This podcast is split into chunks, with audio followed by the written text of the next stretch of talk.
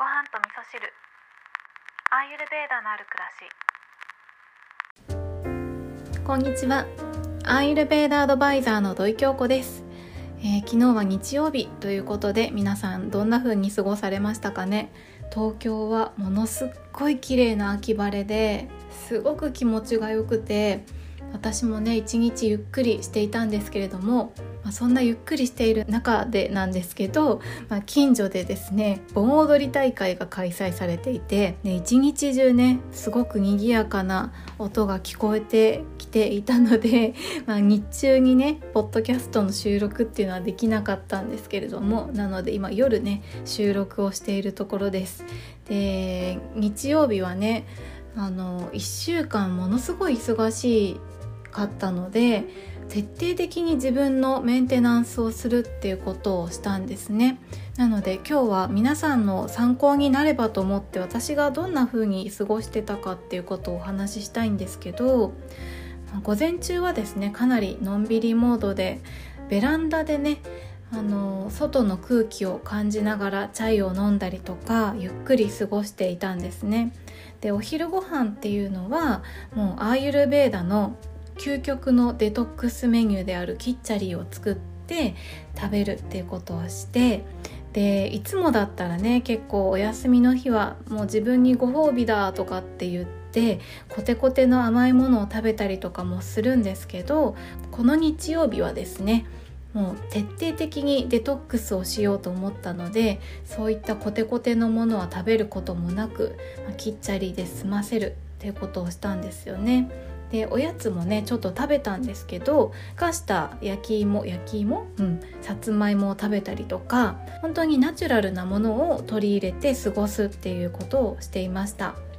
で夜はですねお風呂にゆっくり浸かるとかもう本当にリラックスを重視してゆっくりお風呂に浸かりました。でアロマオイルとかもね入れたりとかして香りを楽しむっていうこともしたんですけど昨日の香りはですねイランイランの香りを使いました。イランイランの香りはね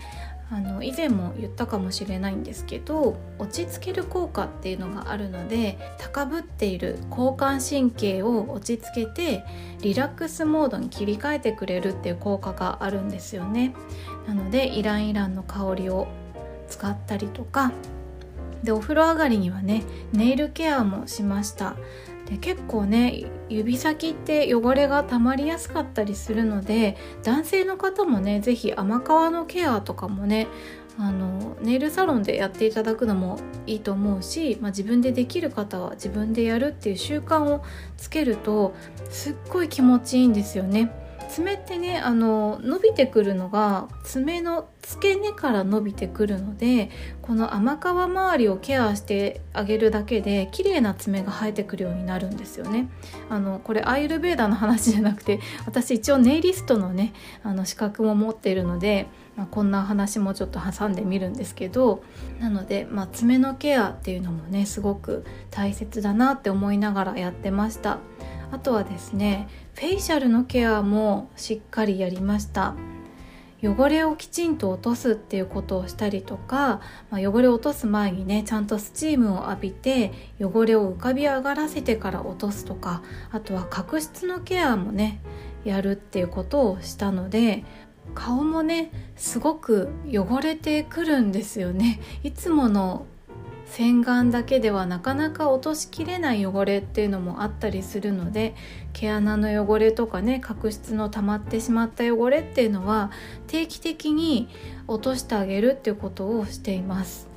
で特にね私がおすすめしたいのはスチーム浴びるっていうのがすっごくおすすめです。スチームは蒸気ですよね。なので水分をね補ってくれるっていう効果があるのでものすごく肌がふっくらするしアーユルベーダでいうところのバータ鎮静っていうところにつながるので疲労回復にもねとてもいいなっていうふうに思います。こんな感じでですね特にいつもできないスペシャルケアっていうのをすることができた日曜日でした。お部屋もお掃除するとすごくすっきりするのと同じで体もやっぱり使っていれば汚れがどんどん溜まってくるので内側も外側も汚れを落としてあげるっていうことをするととっても気持ちがいいですよね。ということで今日は私が日曜日に行っていた、えー、セルフメンテナンスのお話をさせていただいたので、まあ、もしね疲れが溜まってるなっていう方とかいたら参考にしていただけたら嬉しいです。はいということで今週もね軽やかに過ごしたいと思います。今日も聞いていただきましてありがとうございます。